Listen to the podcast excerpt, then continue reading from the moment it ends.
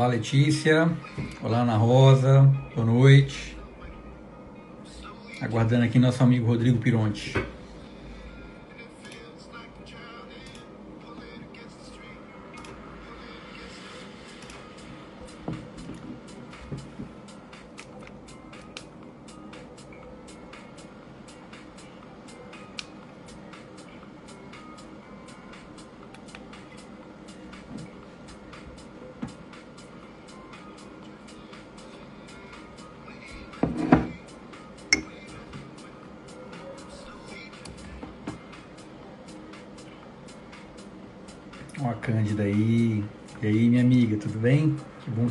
Estar aqui com a gente hoje.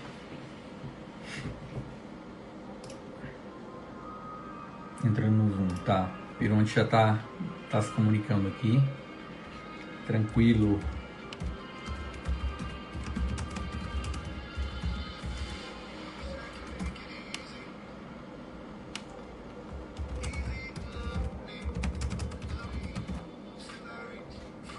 Professor Tiossi, seja bem-vindo. Que vai ter uma live com a gente na, na quinta-feira. Professor Washington também. Boa noite. Minha amiga Adriane, queridona, muito bem-vinda também. A Adriane que é especializada em Facility Service.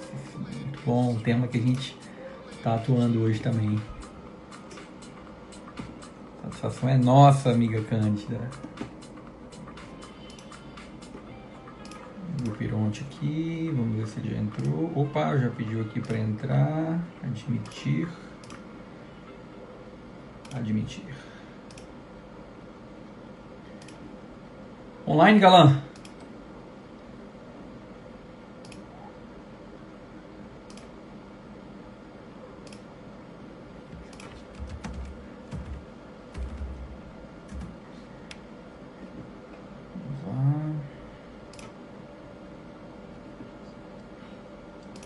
Opa, agora te ouvi. E aí, cara? Ô galã, Tudo bem? eu não te escuto. Você não me ouve? Você me escuta bem? Eu te escuto bem. Ah, mas é porque eu tô. Eu vou deixar. Eu vou. Vai, fala aí. Eu, eu te ouço bem. Você me ouve? Tá.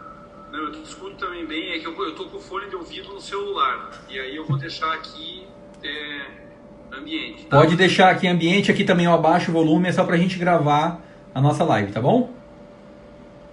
Tá, então já tô abaixando aqui o volume. Beleza, pode ir lá pro Instagram, que a galera já tá, já tá nos aguardando. Peraí. Tranquilo.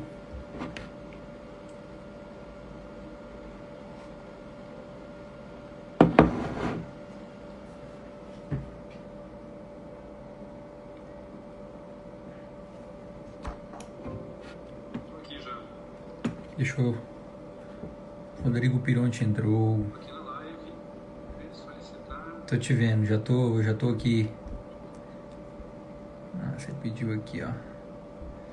Visualizar. Rodrigo Pironte.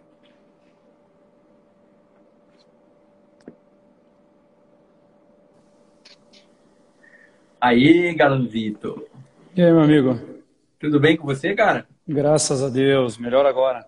Muito bom, é sempre bom te encontrar, mesmo que de maneira remota. É, Você é um, é um ídolo para todos nós que trabalhamos com contratações e, primeiramente, agradecer a oportunidade de a gente estar novamente falando e saudar a nossa amizade também, que sempre tem, tem crescido aí com esses eventos, com, com, com esses temas que nos desafiam.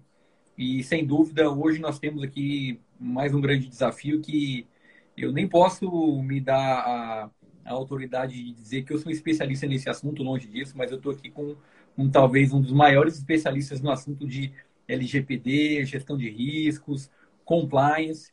E, sem dúvidas, a gente, o objetivo aqui desse café digital, é, Pironte, apresentando rapidamente o, o projeto para as pessoas aqui, para os amigos que já estão aqui. É, o objetivo é reunir mentes brilhantes, pessoas que querem gerar valor na rede, passar uma mensagem nesse período que a gente está, da, do Covid. A legislação da 13979 trouxe uma série de implicações e movimentações para esse nosso meio, não só jurídico, como de tecnologia, como meio acadêmico.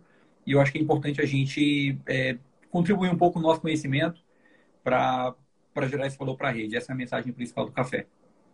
Sem dúvida, sem dúvida. É, não, para mim é um grande prazer ter sido convidado e, e, e, bater um papo contigo sobre Lei Geral de Proteção de Dados, gestão de risco. Você é um dos caras mais disruptivos que eu conheço aí na, na administração pública. Você pensa de uma forma diferente, então é sempre um prazer poder participar das suas iniciativas, que são sempre muito, sem sombra de dúvida, sempre muito positivas. Né? Então, parabéns mais uma vez. E obrigado pelo convite. Excelente, obrigado. É, a, a, ideia realmente é, é, é navegar por, por, um oceano que é, demanda um certo esforço da nossa parte, mas sem dúvida eu acho que a gente vai conseguir é, agregar muito valor.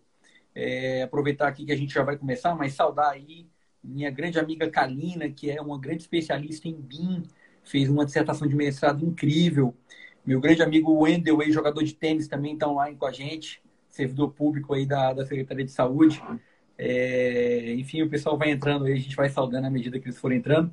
E, professor Pironte, o papo de hoje, cara, indo direto ao ponto, né? Porque a gente tem um horário aqui do Instagram também para maximizar a nossa agenda. Sim. É, eu queria começar aqui com, com LGPD. A gente trouxe alguns tópicos aqui interessantes, né? É, e a ideia é que seja realmente um papo aberto, um papo sobre sua opinião, sobre o ponto de vista, para a gente casar aqui com um contexto também de tecnologia, que é o cenário que temos vivido. Sim. É, então, nessa live aqui, a gente sacou alguns pontos aqui e eu queria basicamente é, ver a tua opinião aí sobre proteção de dados agora nesse momento de crise, né? É, qual é o cenário que a gente está? A gente tinha um cenário que veio aí é, desdobrado, onde em agosto nós teríamos já efetivamente a aplicação da Lei Geral de Proteção de Dados, mas agora com isso tudo, me parece que nós temos uma nova tendência. Você elaborou um material brilhante, que eu já tive a oportunidade, aliás, não, vários Obrigado. materiais, do qual você já, já teve a oportunidade de, de tecer muitos comentários e trazer um conhecimento muito interessante.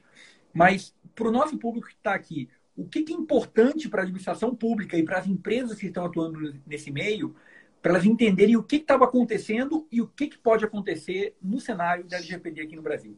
Então, veja, é, essa pergunta é muito interessante, né, para a gente começar um bate-papo sobre a Lei Geral de Proteção de Dados, porque a administração pública ainda está pouco preparada para esse novo cenário. Né? É, a administração pública, ainda que a Lei Geral de Proteção de Dados tenha um capítulo inteiro tratando de como os dados devem ser protegidos no âmbito da administração, é, a administração ainda vincula muito a lógica da Lei Geral de Proteção de Dados a análise de transparência, a lei de acesso à informação, e muito embora sejam legislações que correspondam, uma legislação não tem é, relação direta com a outra. Portanto, é, não é porque estou adequado à lei de acesso à informação que não tenho que me preocupar com a lei geral de proteção de dados. Né? Pelo contrário, pelo contrário.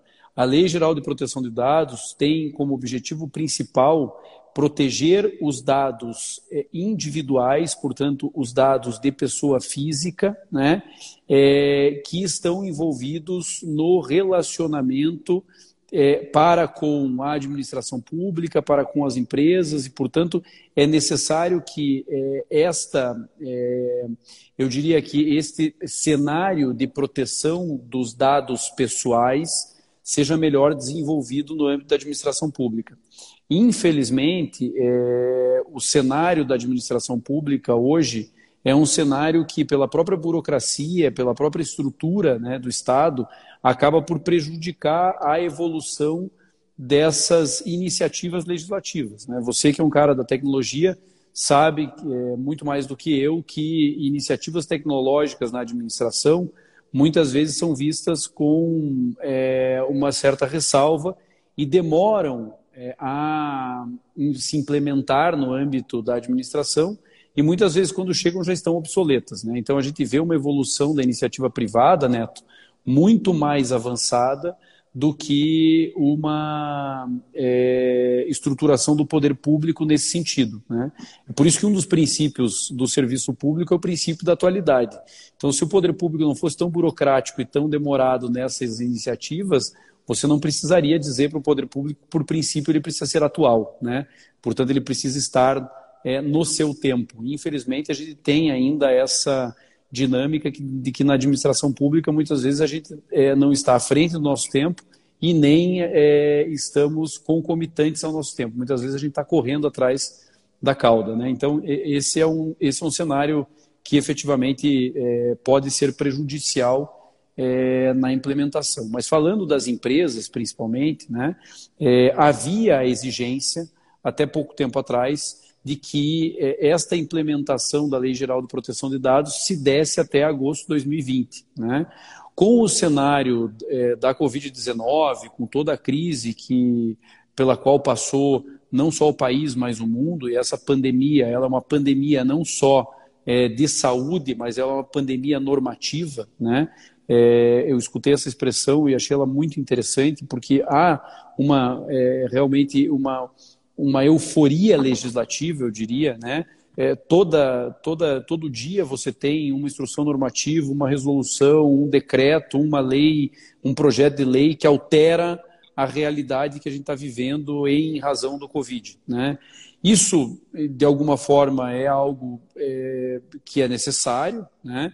Então, a Lei 13979, por exemplo, nas contratações e algumas outras alterações, as medidas provisórias, as conversões em leis é, em relação é, as questões trabalhistas e etc., e algumas questões tributárias, elas são importantes, mas é, algumas delas acabam por vir no bojo de um cenário que ainda não é, é o cenário ideal, talvez, para essas produções legislativas, que é um cenário de emergência, né, em que a gente, na verdade, precisa ter muito mais tranquilidade para tomar decisão do que efetivamente ser assodado em relação a essas novas leis. Mas fato é que é, neste cenário, até produziu material em relação a isso, né?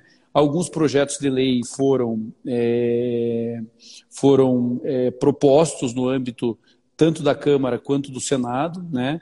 É, e estes projetos de lei efetivamente tiveram a sua tramitação, três deles em regime de urgência, e o projeto de lei 1179 do senador Anastasia é, teve êxito na semana passada, né, no âmbito do Senado, e foi votada a prorrogação da Lei Geral de Proteção de Dados, da vigência, da entrada em vigor é, da Lei Geral de Proteção de Dados e de tudo que ela envolve para é, agora o ano de 2021, mês de janeiro. Portanto, é, nós tivemos a prorrogação do mês de agosto para a entrada em vigor da lei é, para agora janeiro de 2021.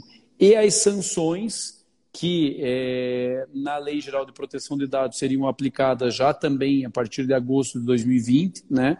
É, a gente não tem nem autoridade nacional de proteção de dados, né? E uhum. a gente ainda está nessa, nessa lacuna é, regulatória, né? Mas é, este cenário sancionador também foi prorrogado para agosto de 2021. Então, Neto, o que a gente tem hoje no cenário da Lei Geral, da, da Lei Geral de Proteção de Dados, da proteção de dados no país, é um cenário em que existe uma é, prorrogação da vigência em janeiro de 2021 e uma prorrogação da sanção para é, agosto de 2021. Portanto, as empresas ganham um certo fôlego em relação a essa implementação. Excelente, professor Bironte. Eu acho que foi muito esclarecedor aí o contexto desse cenário, né? Agora, duas, duas questões importantes aí dessa agenda que você trouxe o DPO é equivalente ao, à autoridade de proteção? Muita gente tem essa dúvida, né? O que é o DPO? O que é... Não, é, é interessante. Na verdade, o DPO é, o DPO é, é uma, é uma expressão que vem é, do, é, da lógica da, da GDPR da própria estruturação é, americana, da lei da Califórnia, etc., que é o responsável pela gestão desses dados, é o responsável interno pela gestão desses dados. Né? É, o DPO, portanto, não, não, não se confunde com a autoridade nacional. A autoridade nacional é uma agência, é, é, tem uma formatação, uma estrutura jurídica de agência reguladora que vai ser criada pelo governo federal para regular a atividade de proteção de dados e aplicar as determinadas sanções da lei. Né? É, o DPO é a figura que na lei brasileira foi chamada de encarregado e ele vai ser o encarregado interno pelo relacionamento entre a empresa, né, é, entre a administração pública ou empresa, portanto, é, as pessoas jurídicas que protegem esses dados e a autoridade nacional é, de proteção de dados. Portanto, e aqui é interessante, Neto, porque muitas pessoas me perguntam: ah, Pironte, eu estou com algum receio em relação a ser o DPO, porque como eu sou controle interno da empresa, me convidaram para ser o DPO, ou de alguma forma eu exerço atividades de, de, de, de tecnologia de informação, eu tenho lá formação jurídica de tecnologia de informação, os caras estão querendo me colocar para ser o DPO. A grande questão aqui, Neto, eu acho que é quem é a figura do DPO. Né? Quem pode ser a figura do DPO? A gente tem é, no escritório inúmeros projetos de implantação de Lei Geral de Proteção de Dados, né? e dentre esses projetos de implantação, a gente sempre discutiu é, qual era melhor, a melhor metodologia, portanto, o melhor, melhor framework a se implementar, porque como você não tem autoridade nacional de dados, entenda o seguinte, é, as empresas estão sem, sem pai nem mãe nesse processo, né? elas estão completamente é, é, alheias a um, a, um, a um arcabouço regulatório. Então, elas não sabem exatamente qual vai ser a exigência da NPD em relação a como é, estruturar esta proteção de dados interna no âmbito da administração pública e da empresa. Você tem ali um cenário normativo dado pela Lei Geral de Proteção de Dados, mas você não tem efetivamente uma é, regulamentação específica te dizendo, por exemplo, quais são as políticas fundamentais é, a serem estruturadas para além de política de segurança de informação, de política de gestão de risco, ou seja, dessas políticas básicas que, obviamente, qualquer processo de segurança de informação teria que ter. Né? Então, é, a grande questão é, como a gente também não tem uma regulamentação ou uma determinação de quem vai ser o DPO, você tem algumas possibilidades.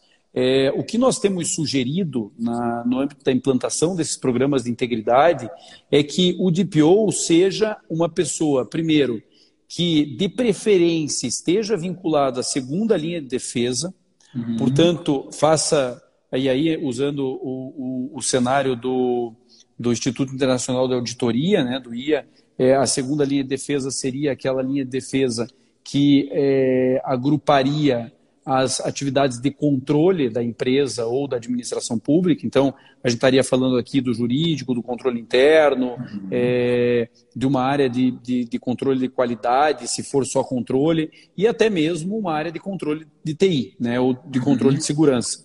É, veja que esta área não é primeira linha, portanto, não é uma, uma área executiva, é uma área efetivamente é, e único exclusivamente. Ó, o Marcos chegou, o Marcos Alcântara chegou. chegou né? tá aí, é. Fran também. E, então, é, a Fran também entrou. É, depois a gente controla para ver se eles não entraram e já saíram. Né? É. Mas a, a, Fran e o, a Fran e o Marcos não.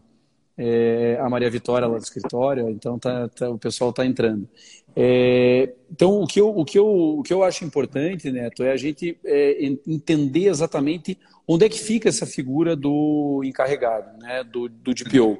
Nós temos sugerido que fique na segunda linha de defesa, né, e, e em não sendo possível, é, nós é, estamos pensando numa estruturação vinculada à lógica de um comitê de gestão da informação.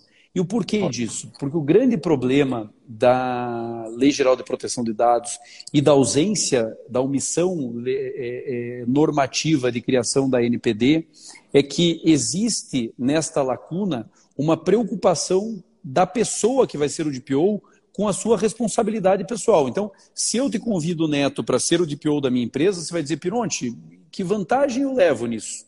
Porque eu vou ser o encarregado pela proteção de dados de toda a empresa, num vazamento de informação eu vou ser responsabilizado, num phishing eu vou ser responsabilizado, numa, numa é, é, situação de dano reputacional à pessoa física, por exemplo, por, um, por uma determinada informação que não foi bem controlada, eu vou ser responsabilizado. Qual é a vantagem de eu ser DPO? Né? Aqui a gente precisa entender o seguinte: a responsabilidade do DPO, né, da, da, da pessoa física do DPO, ela é uma responsabilidade necessariamente subjetiva. A responsabilidade da empresa em relação à proteção de dados é objetiva. Né? É, mas a responsabilidade do DPO, você tem que provar que o DPO agiu com dolo, culpa, né? É, lato senso, culpa lato senso e estrito senso, portanto, ou dolo ou culpa estrito senso, para dizer, ó, eu me omiti, eu não agi, eu negligenciei, eu fui imprudente, eu fui imperito, ou eu quis realmente causar é, um dano àquela pessoa, o vazamento da informação. Caso contrário, o DPO não responde né, na sua pessoa. Responde, mais uma vez, deixo claro, a empresa. Né? Então a gente tem que fazer essas duas distinções. Mas fato é que não há um grande receio, na minha opinião, entre ser DPO, né, é, como é, responsabilidade da pessoa física, e estar integrando um comitê de gestão. Por que a gente fala de comitê de gestão de, de, de segurança da informação? Porque quando você pensa num comitê de gestão de segurança da informação, você pensa na disseminação, na, na, na, em dirimir este risco dentro do comitê. E veja como é importante, a gente que trabalha muito com gestão de risco, tanto no âmbito privado quanto na administração pública, Neto, sabe que é, um comitê de gerenciamento de risco, por exemplo, operacional na administração, ou um comitê de gerenciamento de risco reputacional numa empresa, é, divide toda a análise do evento futuro e incerto entre aqueles que participam do comitê. Portanto, análise de probabilidade, de impacto, apetite de risco, tudo isso é dividido. Então, você tem ali pessoas da primeira linha de defesa, da segunda linha de defesa, você tem a alta administração, e, na minha opinião, a Lei Geral de Proteção de Dados, ao é, nomear o encarregado né, como a pessoa responsável, perdeu uma grande oportunidade de deixar este encarregado dentro de um comitê de gestão de segurança da informação. Por quê? Porque em sendo, vamos pegar a metodologia do Instituto Internacional da Auditoria, das três linhas de defesa, que hoje é a metodologia internacional mais aceita no âmbito empresarial e público, uhum. né? Em sendo é, a pessoa é, do encarregado vinculada à segunda linha de defesa, na minha opinião, você perde muito, porque você perde a capacidade de análise operacional daquele vazamento. Então vamos imaginar que o Rodrigo Pironte é nomeado como DPO de uma empresa. Eu ia ficar muito feliz, né? É, provavelmente eu ia ter um acréscimo remuneratório em relação a isso, ou ia ocupar uma função diferenciada dentro da empresa e etc. Mas o que eu entendo de tecnologia de informação? É, se você não tiver uma formação multidisciplinar, e, e nem todas as empresas têm uma pessoa com essa capacidade, você não consegue ter é, bem definido qual é, é efetivamente é, a formação necessária de um DPO, né, do encarregado.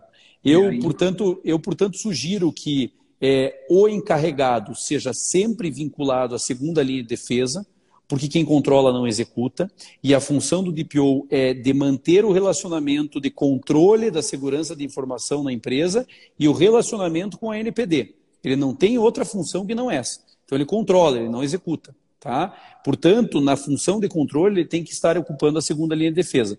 E aqueles responsáveis pela segurança de informação, então, diretor de TI, gerente de TI, as pessoas que entendem de segurança de informação, né? esses compõem o comitê de gestão ou de gerenciamento da prote de proteção de dados. Então, esse comitê, na minha opinião, ele deveria ser formado pela figura do DPO, segunda linha de defesa, né, do encarregado, segunda linha de defesa, e pela figura é, de alguém representando a primeira linha de defesa e a alta administração. Porque esse é um outro grande problema que a gente que vivencia gerenciamento de risco sabe e, e, e sofre na pele, na implementação de programas de integridade, de políticas de gerenciamento de risco e etc. Tudo é definido no âmbito da primeira e da segunda linha. Chega na alta administração, depois de um processo de um mês de debate, de discussão, de envolvimento e muitas vezes até de cotação de preço para envolvimento de segurança e tecnologia de informação, Cara, e aí o, a alta administração diz, não vou gastar com isso. Não vou gastar com isso, eu vou bloquear essa demanda. E aí você perde todo o processo, mas você sabe que é importante. Então, assim, se ele não quer gastar com isso, pelo menos ele vai integrar um comitê, vai ter uma ata de decisão sobre o que vai estar envolvido na proteção de dados daquela empresa, quais serão as políticas, qual é a forma que essa política vai ser trabalhada e etc e tal, e registrado o interesse ou não da alta administração em levar esse processo da forma A ou B, ou seja, como ele, como ele preferir no âmbito da sua administração. Então, Neto, é, a tua pergunta, eu vou, acho que fui muito além daquilo que você perguntou, mas é assim, eu achei necessário porque essa é uma dúvida que na prática as empresas e a própria administração pública têm. Quem vai, é, quem vai segurar essa bronca? Né? Quem vai ficar com a, com a responsabilidade de ser DPO? E aí, o Pironte, eu queria aproveitar todo essa tua, esse teu contexto. É... Aliás, contexto é uma palavra muito importante também de gestão de riscos, né? E Sim, essa decisão de quem vai ser o, o, DPO e os outros papéis, ela realmente ela, ela passa por um papel multidisciplinar. Quando você fala da questão, a, gente chama na TI a questão do CETI, né, que é o grupo de, de incidentes, de rede, de segurança da informação. Esse grupo ele já tem uma, uma, uma carga, digamos, muito pesada, porque quando vem um, um incidente, vem um evento, é, a pressão é, institucional é toda em cima daquele núcleo para poder resolver o incidente. Então, quando a gente tem, por exemplo, um incidente de rede, onde tem um ataque, alguma outra coisa que, de certa forma, ainda não está é, pegando diretamente a LGPD, mas vai fazer parte desse contexto de LGPD quando ela estiver na prática. Quando a gente tem, quando a gente tem um contexto desse em que a, a, a TI está segurando esse polo, a gente percebe a importância da área de tecnologia da informação e da importância dos processos já estarem previamente mapeados para que exista um plano de ação, um plano de contingência e um plano de resposta aos incidentes que vão acontecer. E aí eu queria trazer aqui para o nosso debate aqui uma questão muito interessante. Quando eu li o teu material, eu fui desdobrar e entender um pouco mais sobre. É, legal, vai ter um problema, as pessoas vão estar com os cargos dela, vão estar nos, nos departamentos, o problema vai chegar e as pessoas vão tentar resolver. De que modo? Na prática, geralmente tem uma ferramenta para poder apoiar, ou um conjunto de ferramentas de tecnologia da informação que vão, digamos, apoiar tanto a área de TI quanto a área jurídica para uma tomada de decisão para aquele determinado contexto, voltando aqui à, à palavra-chave. Uhum. Então, eu, a, a, questão é a seguinte: é, na tua experiência, quais as ferramentas, não precisa obviamente citar fabricante, uh, mas assim, quais são os estilos de ferramenta que têm apoiado as organizações, tanto públicas quanto privadas, a, a terem um, um, suporte efetivo uh, de tecnologia para poder implantar LGPD? Porque eu acho que o grande desafio é a gente ajudar as organizações a terem essa visão de que pode-se ter uma ferramenta por trás. Depois eu queria pegar a palavra de novo para poder é, dizer dos riscos quando você constrói uma LGPD orientada à ferramenta. Porque muitas Sim. vezes as pessoas, pô, eu vou pegar aqui na prateleira, eu vou deixar para falar daqui a pouco, vou pegar aqui na prateleira uma, uma ferramenta e eu estou com a LGPD implantada. Eu queria que você falasse sobre isso. É, Neto, é, por uma questão, é, sem dúvida, é fundamental, eu diria. A tua pergunta é ótima. Eu, por uma questão ética, eu não vou mencionar nome de softwares que fazem esse processo de segurança de informação, esse até porque eu, é, eu, por exemplo, na, na, implantação de estrutura de lei geral de proteção de dados no escritório, trabalho com alguns, né? Eu deixo a, a liberdade do cliente a escolha do software, porque existem softwares é, de inúmeros valores e com é, inúmeras é, é, situações é, que atendem ou não a realidade e a oportunidade da empresa. Né? Vejo o Giovanni Miguel aqui, um grande abraço para ele, uma excelente pessoa, figura humana, fantástica, figura humana fantástica. Até a editora Fórum está participando da nossa, oh, da nossa live. É, é grande editora. Inclusive tem um livro, Direito de Compliance no Setor Público, que foi editado essa semana com Marcelo Zenkner. Então, quem tiver interesse nesse e em outros temas, está lá à disposição. Mas voltando. Eu não posso deixar Neto... de citar rapidamente aqui da Fórum que o nosso livro também é, passou pela revisão da Fórum, mas agora, dada essa situação, a gente deu uma pausa, mas a ideia depois é voltar com o projeto. É, que ótimo. Então, Neto, a minha, a minha Fábio, Corebrun, só tem gente boa aqui, eu estou até preocupado em, nas minhas manifestações, mas é isso. É, o, que eu, o que eu gostaria de deixar claro, Neto, então eu não vou me manifestar do ponto de vista de qual é o software, porque eu acho que não, não é efetivamente é, o momento, por uma questão de compliance até é, da, minha, da minha atuação, mas eu posso dizer, na minha opinião, qual é o framework adequado para esse tipo de, de implantação. E por que isso é importante? É, eu tenho participado de processo de estruturação da Lei Geral de Proteção de Dados é, com inúmeros clientes, desde do setor público ao setor privado, de todos os portes, né, desde grandes multinacionais, é, com é, vendas diretamente ao varejo e diretamente às pessoas físicas com CPF todos os dias, como por exemplo na área de saúde, área farmacêutica, etc., até empresas, é, microempresas que têm uma, uma, uma, segurança de informação muito restrita e uma, uma, um relacionamento com pessoas físicas também muito limitado. Fato é, é, você pode buscar inúmeras formas é, de implantar a Lei Geral de Proteção de Dados hoje. Agora, é importante que para qualquer consultoria, seja ela grande, pequena, de médio porte, ou escritórios de advocacia, né? vários escritórios de advocacia prestam esse serviço, é importante que você tenha duas coisas em mente.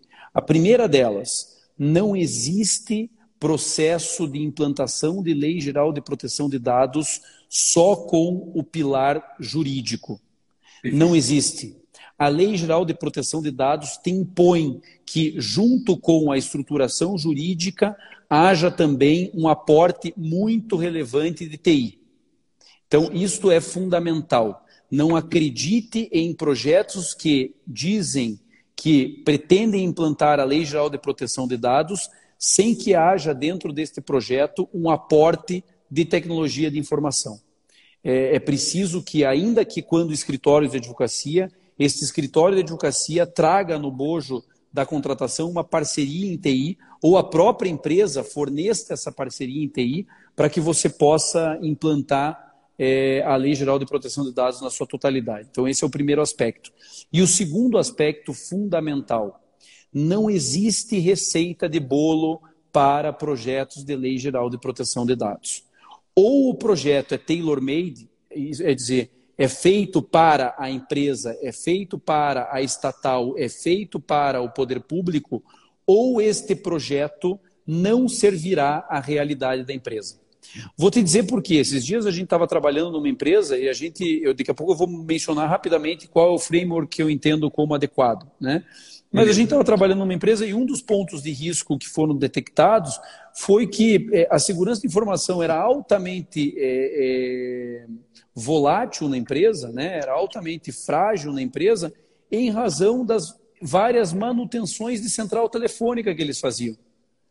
E veja, é, isso não pode se tornar uma vertente numa matriz de risco, porque isso não é, como disse, uma receita de bolo. Você tem que entender nas entrevistas, no processo de aculturamento, na análise que você vai fazer dentro da empresa, quais são os riscos de segurança de informação que esta empresa está é, sujeita. Né?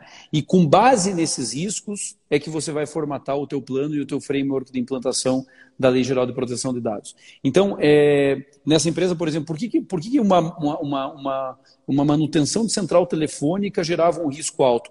Porque é, o terceirizado que ia lá fazer a manutenção, ele fazia essa manutenção e ia embora e deixava a porta até o net que ele abria lá para fazer a manutenção aberta. E isso permitia um ataque hacker e etc. Portanto, é fundamental que a gente consiga entender esse cenário para dentro desse cenário trabalhar com o framework adequado. Qual é o framework que eu entendo? Veja, friso, nós não temos ainda a, lei, a, a Autoridade Nacional de Proteção de Dados com um framework básico, né, uma regulamentação uma política básica. Então, a gente pega o que a gente tem é, da metodologia da ISO de segurança de informação e pega a metodologia da Lei Geral de Proteção de Dados, que é o, é, é o eu diria, o arcabouço genérico. Né?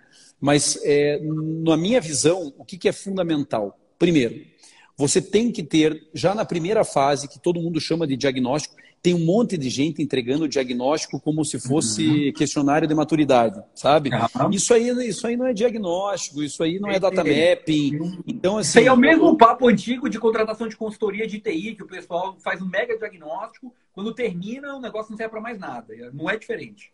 É, então, então a, a, ideia é de que esse diagnóstico, esse data mapping, o Raul Siqueira, controlador geral do Estado, um grande abraço para ele, figura fantástica, está tá fazendo um brilhante trabalho aqui no estado do Paraná de compliance. Mas é, então essa questão do diagnóstico, ela necessariamente vai fazer com que é, você tenha que dentro desse diagnóstico fornecer todo o mapeamento de proteção de dados da empresa, né? Então é, e também veja essa análise de mapeamento da proteção de dados, e as pessoas têm rotulado isso, ah, não, eu faço data mapping na segunda fase, eu faço data mapping na primeira fase, o que é data mapping para você? Gente, chame de bicicleta isso, na minha opinião, ou seja, o rótulo pouco importa. O que importa é o que você entrega do ponto de vista prático para aquele que é, espera de você uma solução em proteção de dados. O que, que você precisa ter, na minha opinião, para um bom framework de proteção de dados na primeira fase no diagnóstico da Lei Geral de Proteção de Dados.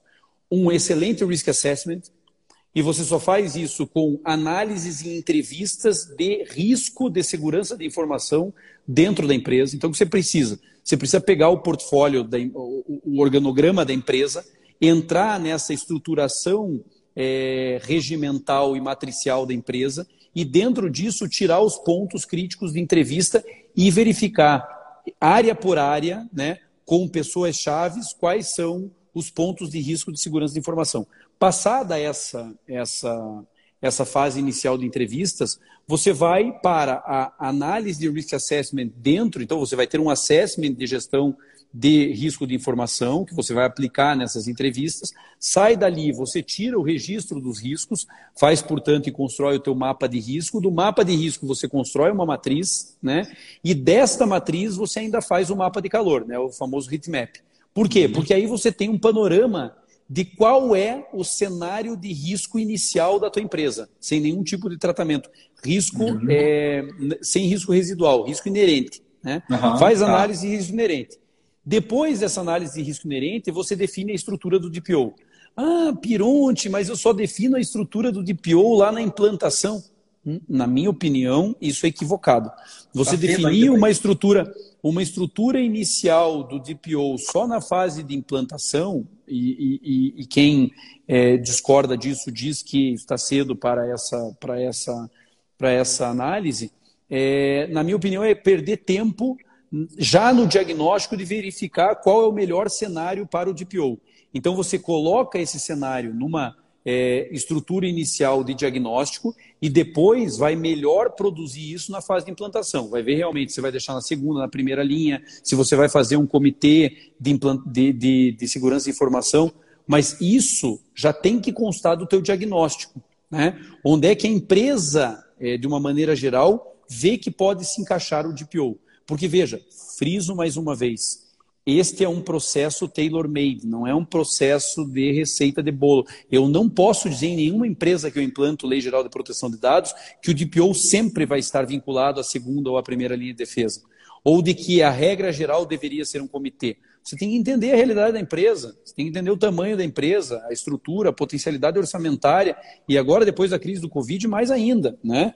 As empresas vão, obviamente, tentar diminuir o seu investimento na área meio e maximizar o investimento na área fim, mas é um processo necessário, né? porque tem sanções, sanções graves. Então é importante que você tenha. Então, só para você ter uma noção, para as pessoas que não estão é, tão afinadas assim com, a, com esta legislação, né? Então, o teto da, da, da, da multa da aplicada multa. na Lei Geral de Proteção de Dados é 50 milhões de, de reais é, em cima da receita bruta é, da empresa. Portanto, é, é, é algo que realmente é, pode é, prejudicar sobremaneira a estrutura da empresa. Né? Portanto, eu preciso. E o que me preocupa não é nem a multa pecuniária, não é nem a sanção pecuniária. O que me preocupa são sanções, por exemplo, suspensão de cadastro.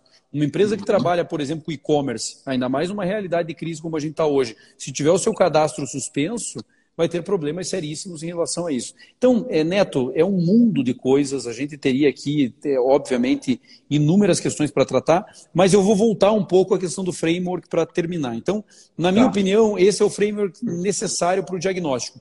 Mas você vai me falar, Pironte, só que aí você só trouxe a questão de jurídica, você não trouxe ainda nada de tecnologia de informação. Bom, também concordo. Aí a gente tem que, na tecnologia de informação, dentro dessa estrutura, trazer um mapeamento e um tratamento dos dados, como ele é realizado hoje, identificação de todos os ativos de rede que você tem, mapeamento da topologia da tua rede, mapeamento dos seus servidores, verificação de acesso e aplicação e serviços que você tem, como é que você se relaciona com o mundo externo, tudo isso você tem que ver, e aí a pessoa de TI, você que é da área, né, sabe melhor do que eu é, tudo isso, vai ter a expertise de colocar isso numa matriz de risco. Né? Então, esse trabalho ele, ele não pode ser um trabalho só jurídico. Perfeito. E aí, o Pironte, o melhor contrato para cuidar disso dentro das organizações, certamente é o contrato de Service Desk, né? É, muitas organizações contratam um serviço de suporte, de, de data center ou qualquer outro é, serviço de apoio de TI e se esquecem de prever as boas práticas do, dos principais frameworks de tecnologia, como, por exemplo, é o White, que tem lá a disciplina de gestão de configuração, de gestão de ativos, é, de gestão de capacidade.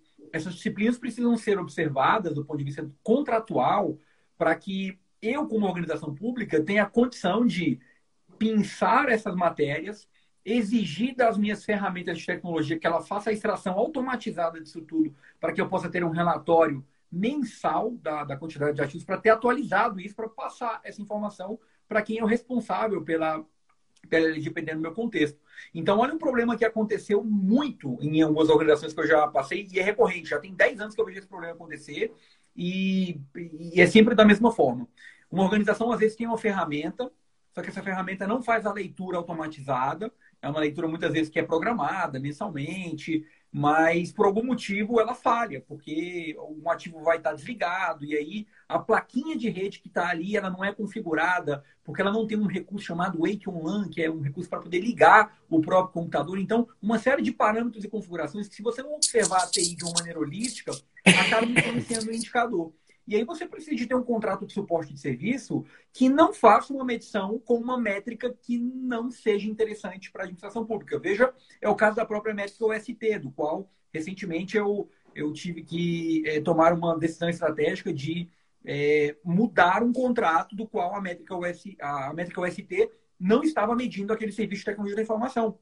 Então, ele gerava chamadas recorrentes. A gente alterou para uma nova métrica, uma métrica, uma métrica inovadora. O TCU já conhecia, mas, de certa forma, poucos órgãos tinham utilizado. A gente fez a mudança, mas aí o gestor passa por toda aquela celeuma, todo aquele processo de dor, de ter que responder a corda no TCU, Justiça Federal. No final, ele acaba vencendo. Né? Ainda bem que a gente tem aí decisões interessantes né, da, desse, dessa questão é, que a gente está tendo da, da, do novo direito dentro da administração pública, né, que você já pontuou muito bem em palestras anteriores é, que a gente já participou junto. E eu vejo de, de maneira assim muito bem vista quando o gestor de TI ele consegue colocar num contrato essa visão de negócio, essa visão para poder, já observando LGPD, já observando é, parâmetros não só técnicos, mas negociais, para que ele possa prover melhores decisões. A gente está falando de um mundo de dados, né? LGPD. É, tá... E aí, Neto, e aí, não, sem dúvida, e aí, se, se me permite, essa crise ela traz é, um material para quem não teve. Eu estou vendo a Mariana Albuquerque aqui, a nossa sócia lá em Florianópolis. Mari, se você puder colocar aí o nosso o link lá do, de onde está o nosso material no site, eu agradeço, porque, Neto, é interessante que as pessoas eventualmente acessem, porque nesse material a gente faz uma análise pragmática de como a Lei Geral de Proteção de Dados vai impactar no cenário pós-crise do Covid. Porque está todo mundo preocupado com a crise do Covid. Gente, a crise do Covid nos acometeu como uma excepcionalidade, é, um grande, uma grande pandemia que gerou um, na economia um cisne negro talvez é, nunca antes visto, né? e que vai ter os seus reflexos futuros, sem sombra de dúvida, nas relações humanas. Nesse cenário, a proteção de dados fica muito mais maximizada. Por quê? Porque a gente já percebe que as relações humanas deixaram de ser relações presenciais e vão deixar de ser assim cada vez mais. O ser humano, é, por uma questão de, de, até de proteção individual mesmo, né, e, e da sua saúde, em determinados momentos vai preferir os relacionamentos virtuais, no sentido, por exemplo, de aquisições. Boa parte de nós, eu faz muito tempo que não, eu não me recordo a última vez que eu fui ao mercado porque eu já me adaptei ao cenário de compras online e o mercado entrega tudo e põe praticamente dentro da geladeira, né? Eles trazem na porta de casa. Então, você já faz esse tipo de aquisição. Boa parte das pessoas tem no próprio aplicativo serviços de compra de todos os tipos de roupa, todos os tipos de utensílio e etc e tal. Então, você já deixou de se relacionar é, com o comércio, por exemplo, de uma forma presencial. E isso vai acontecer em vários aspectos. É, é até é, a gente brinca né, que algumas é, atividades são atividades do passado. Né? Quem é que se lembra? Eu não sou, eu sou bastante novo, né? mas é, me recordo, me recordo vagamente, né? É, o Marcos Alcântara, que é bastante mais velho do que eu, deve se lembrar, está aqui nos assistindo, deve se lembrar com mais é, claridade. Mas até pouco tempo atrás a gente tinha cinemas é, é, na, na rua, né, fora de shopping centers. Hoje em dia, isso é uma realidade completamente arcaica. Ninguém mais vai no cinema na rua e a gente só vai no cinema do shopping porque a gente está no shopping. Né? Porque, caso contrário, a gente assistiria no Netflix ou num serviço de demanda é, de, de é, filme. Portanto, as relações já mudaram, Neto. E isso faz com que a gente tenha que estar protegido em relação a esta nova realidade. Eu fico preocupado porque para tudo que você faz hoje, você precisa fazer um cadastro básico. Né? É, até quando nós fomos reformular o site do escritório, né, e a gente está adequando tudo isso à nova Lei Geral de Proteção de Dados, até por uma questão dos clientes. Então, para você ter uma noção, esses dias a gente foi questionado, estamos implementando no escritório um processo de biometria na área de compliance, para a segurança da informação daquilo que está lá dentro. Hoje não tem um estagiário que entra no escritório que não assine é, todos os tipos de documentos em relação à proteção e segurança das, da informação. Temos uma plotter lá para imprimir as coisas para os clientes que não dá para mandar para gráfica. Então, assim, os dados dos clientes hoje são, são diamantes, né? E como cuidar disso numa realidade que vai ser amplamente virtual? É, é, isso que a gente precisa se preocupar. É isso que a Lei Geral de Proteção de Dados vem propor, né?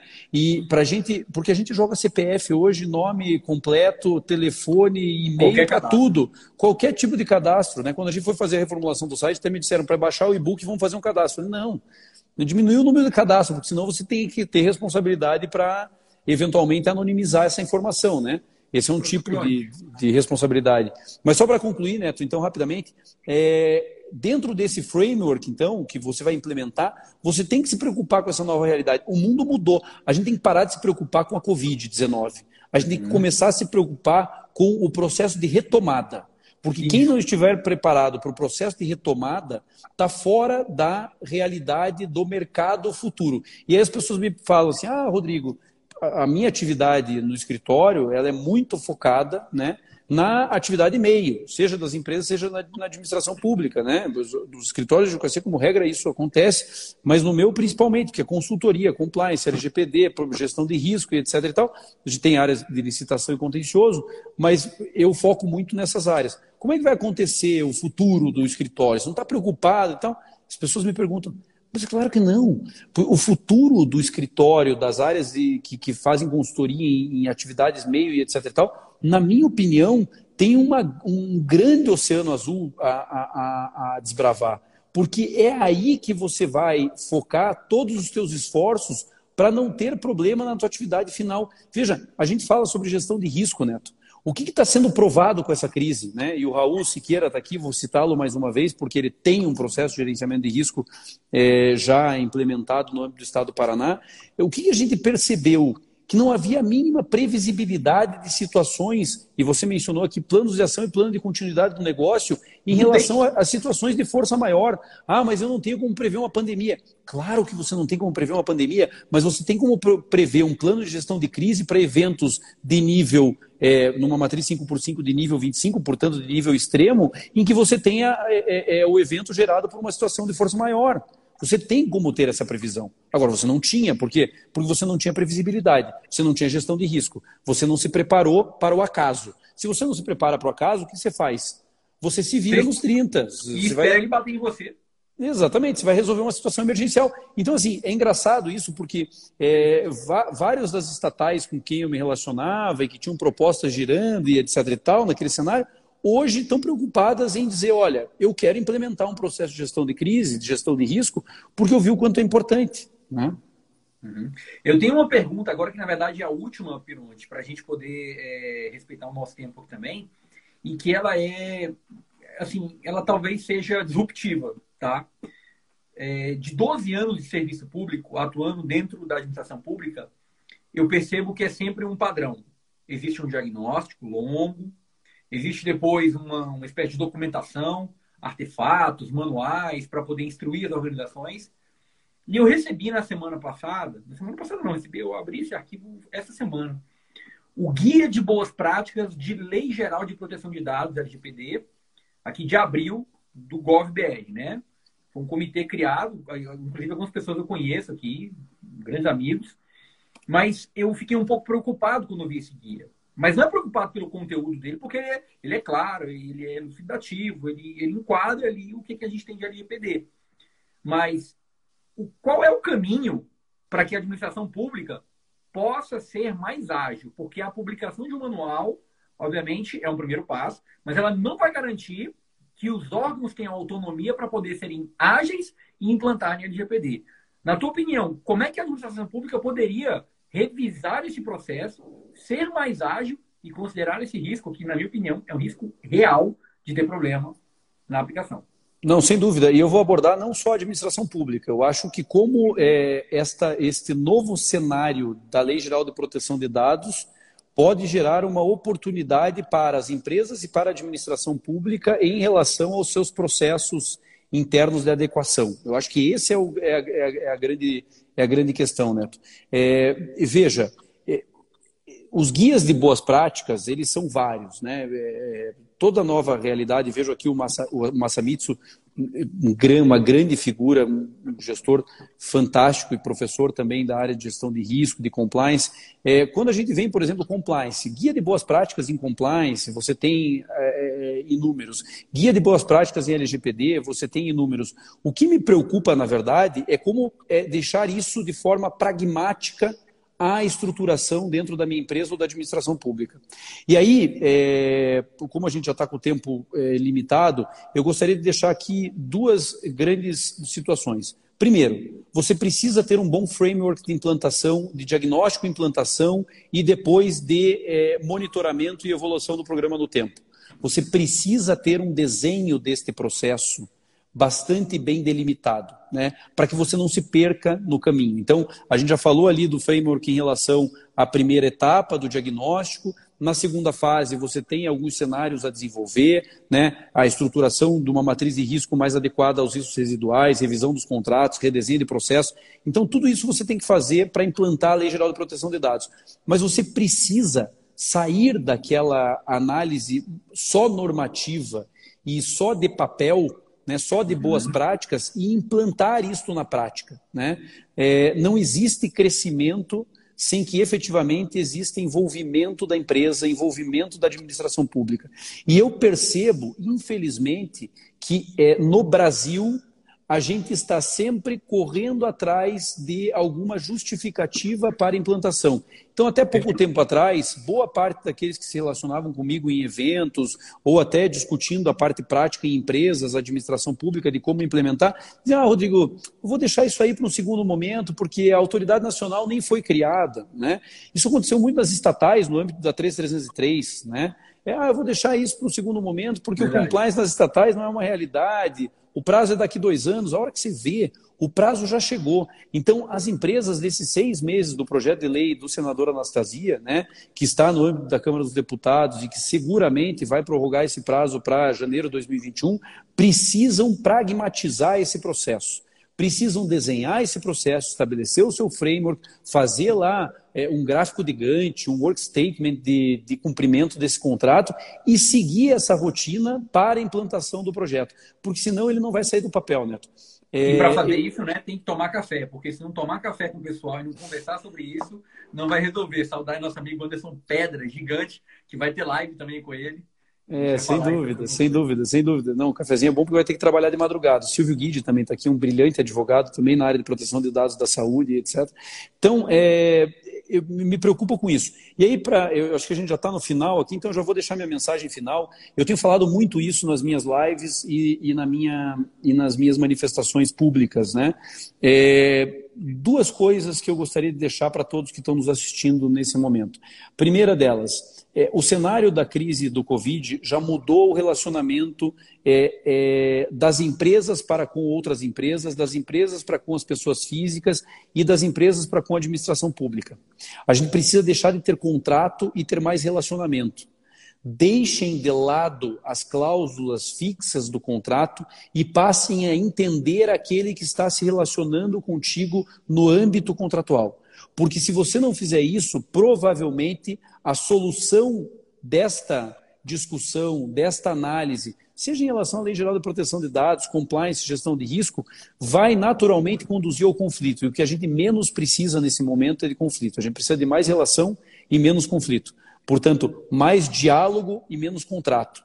E isso é possível de se fazer na administração pública com termos de ajustamento de gestão, termos de ajustamento de conduta, termos é, de compromisso de gestão, contratos de gestão, termos de adesão, são inúmeros os instrumentos. E no âmbito privado, melhor ainda, porque a autonomia da vontade está aí para ser usada da melhor maneira possível e o princípio da realidade da lei de introdução às normas do direito brasileiro também. Então, se sirvam disso para dialogar, para deixar o contrato de lado e estabelecer novos parâmetros de cumprimento da execução que eventualmente foi prejudicada pelo Covid, etc. Porque hoje, inclusive, numa live me perguntaram, tá, mas quem é que tem razão aqui, administração pública ou particular? Ninguém tem razão nesse cenário. Todo mundo foi acometido pelo mesmo processo. A gente tem que ver no caso concreto como é que a gente pode resolver. Né? É, a gente tem que deixar de ter razão e querer ser feliz. Né? O meu terapeuta sempre fala isso. É, tem que deixar de querer ter razão e ser feliz. Então é mais ou menos essa lógica que a gente pode importar lá da terapia para a realidade do nosso dia a dia. E segunda questão, é, e aí eu acho que a Lei Geral de Proteção de Dados e essa prorrogação, tanto da sanção quanto da, da entrada em vigência, né? Vamos frisar para quem entrou depois. Sanção, portanto, no projeto de lei 1179 do senador Anastasia, que deve passar na Câmara já nessa semana, está aí no, em processo de tramitação. É, efetivamente prorrogou o prazo de vigência para janeiro de 2021 e o prazo de sanção para agosto de 2021. Então, a Autoridade Nacional também ganha um tempo para ser criada, para lá em agosto de 2021 sancionar, e a gente ganha um tempo para implementar. Mas são só seis meses, né? é pouco tempo. Uhum. De qualquer uhum. forma, é, o que eu gostaria de dizer dentro desse cenário da Lei Geral de Proteção de Dados? Tem algo que me chama muita atenção e que essa crise demonstrou. Eu gosto muito de um livro, Neto, que chama Boa Sorte, do Alex Selma e do Fernando Debes. É um livrinho de bolso que você lê em cinco minutos no avião, né? não mais do que isso. É, e nesse livro, ele conta a história de dois cavaleiros e, e basicamente ele traz como pano de fundo o acaso. E ele diz o seguinte: pelo menos essa é a interpretação que eu faço da leitura. Na vida, tudo acontece por acaso. Foi por acaso que um dia no Mabu, num evento, nós nos encontramos, nós viramos amigos e daí quantos projetos saíram, né? Vejo aqui Anderson Pedra, Silvio Guide, vários outros amigos, Raul Siqueira, Giovanni. É, foi por acaso que em algum momento da vida nós nos encontramos e é, essa amizade que nós desfrutamos hoje aconteceu. Jogo Gov lá atrás, né? Então, tudo na vida é por acaso. A grande diferença né, é se nós, Masamitsu, a grande diferença é se nós estamos ou não preparados para o acaso. O Cláudio Sarian, gigante das obras públicas. É, então, a grande diferença, Neto, é se nós estamos preparados ou não para o acaso. Portanto, o que eu acho é que este cenário de prorrogação da LGPD, este cenário de prorrogação de sanção e esta oportunidade que nós ganhamos com essa crise de discutir melhor num, num cenário que vai ser cada vez mais virtualizado e menos presencial, é uma grande oportunidade de nós nos prepararmos para o acaso. E a gente só vai se preparar para o acaso se a partir de hoje, quem não começou, se a partir de hoje começar a estabelecer um bom framework para a implantação da Lei Geral de Proteção de Dados. Se não sabe o que é isso ainda, vai ler. Se não começou a implementar e tem uma empresa, vai implementar. Porque depois não adianta chorar a sanção aplicada. Né? E friso, me preocupa pouco a multa, me preocupa muito mais as sanções administrativas da lei. Portanto, é fundamental que a gente entenda que este novo cenário é uma grande oportunidade para nós nos prepararmos para o acaso porque o acaso a todos acomete. Fato é, nós devemos estar preparados para ele. Agradeço imensamente o teu convite, Neto. Você é um disruptivo, um gigante da tecnologia é, de informação e fico muito feliz de participar com o teu público dessa live. Meu amigo, eu só tenho a te agradecer. É, imparável, imbatível, como sempre, é, na, nas palavras. Eu complemento apenas com, com um projeto que a gente realmente atuou que, que a gente tem, tem que citar ele, né, a questão do jogo Gov, em que ah, nós temos lá o Sully dizendo em considerar o fator humano.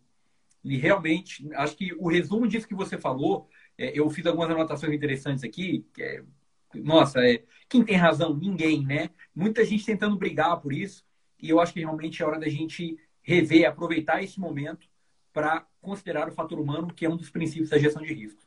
Então, Pironte, Cara, muito obrigado por ter gerado todo esse valor, todo esse conhecimento. Tá salvo aqui, tá gravado, vai estar no meu perfil. Quem precisar e quiser o material, eu estou gravando ele também, vai estar disponibilizado, tá? Para poder é, multiplicar essa fonte de, de, conhecimento do grande professor Pironte. É, Pironte, dizer que, é, novamente, você brilhou mais uma vez aí nesse espaço. Quero agradecer também de colocar à disposição para a gente é, continuar trabalhando junto. E fico muito feliz e honrado de poder aprender contigo mais uma vez e para a gente dar mais esse salto quântico. Eu acho que a LGPD agora, é, ano passado eu dei uma palestra na, na Câmara dos Deputados sobre a LGPD, mas eu acredito que agora eu já tenho que rever meus conceitos, porque tem muita coisa nova que a gente tem que te atualizar e, e somar força com os amigos que estão também trabalhando nesse tema. Obrigado, Não, eu agradeço. O seu material está disponível, né? Tá, Meu tá material está disponível lá no site do escritório, www.pironteadvogados.com. Quem tiver interesse tem o material de compliance, de LGPD e de gestão de crise. Né? E agradecer a todos os amigos. Vejo aqui a Letícia Ribeiro, lá do Rio Grande do Sul, vejo a Fran, vejo o Raul, é, vejo o Marcos, vejo todos aqueles que, que nos acompanharam e que são o Massamitsu e vários outros grandes amigos que nos acompanharam e que, é, na verdade, são a força motriz para que a gente continue produzindo, porque assim, eu fico muito satisfeito, essa semana eu lancei o livro de compliance